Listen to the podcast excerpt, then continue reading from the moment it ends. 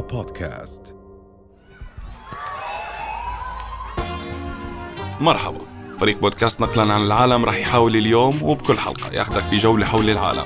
نتعرف من خلالها على عادات مشكلات اختراعات وغرائب ومواضيع غير متوقعة. رح نحكي اليوم في نقلا عن العالم عن تاريخ ممر الشهرة في هوليوود. ليش رح نحكي عن تاريخ هذا الرصيف؟ لأنه قبل فترة قصيرة حصل المخرج الأمريكي فرانسيس فورد كوبولا على نجمته في هذا الممر كوبولا الحائز على أربع جوائز أوسكار واللي صنع أفلام أسطورية من بينها العراب قبل خمسين سنة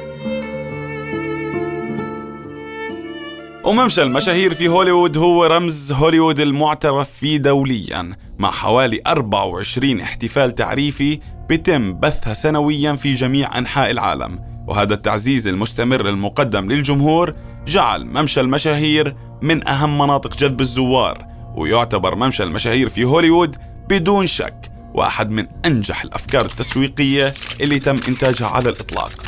والرجل اللي بينسب له الفضل في فكرة إنشاء ممشى المشاهير كان إي أم ستيوارت اللي خدم في عام 1953 كرئيس متطوع لغرفة تجارة هوليوود. كان بيحتوي على نجوم مرسومة على السقف بأسماء المشاهير. وعلى الأغلب كانت هاي المقدمة لفكرة وضع النجوم على الأرصفة.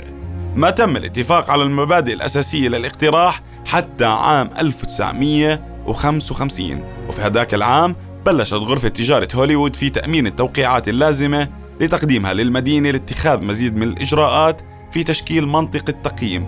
وتم بلورة هاي الخطط وتقديمها لمجلس مدينة لوس أنجلوس في يناير من عام 1956 وفي شهر 2 من عام 1960 بدأ البناء بالفعل في الممشى المخطط له من فترة طويلة.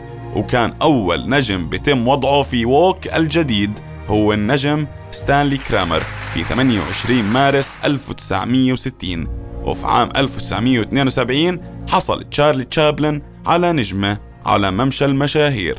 وبحلول عام 1957 لما حصلت كارول بورنيت على تكريمها تمت إضافة ما مجموعه 99 نجمة ل walk الأصلي. في عام 1978 اعتبر مجلس التراث الثقافي لمدينة لوس أنجلوس ممشى المشاهير في هوليوود كنصب تذكاري تاريخي ثقافي في لوس أنجلوس.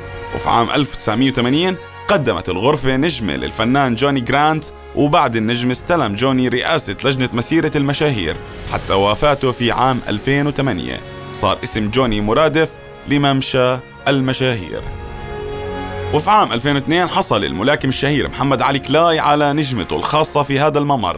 وبعد ما تم اعتبار الملاكمة نوع من أنواع العروض المباشرة المميز في النجمة الخاصة بالملاكم الشهير إنها النجمة الوحيدة اللي ما بتقدر تمشي عليها فهي وبناء على طلب منه تم وضعها على جدار مسرح دولبي اللي كان معروف باسم مسرح كوداك. وبحسب ما تم نشره في جريدة الجارديان فالملاكم الشهير ما رضي بأنه يدوس الناس على اسمه. وبعض الإشاعات بتحكي أنه ما رضي لأنه اسمه كاسم النبي محمد صلى الله عليه وسلم.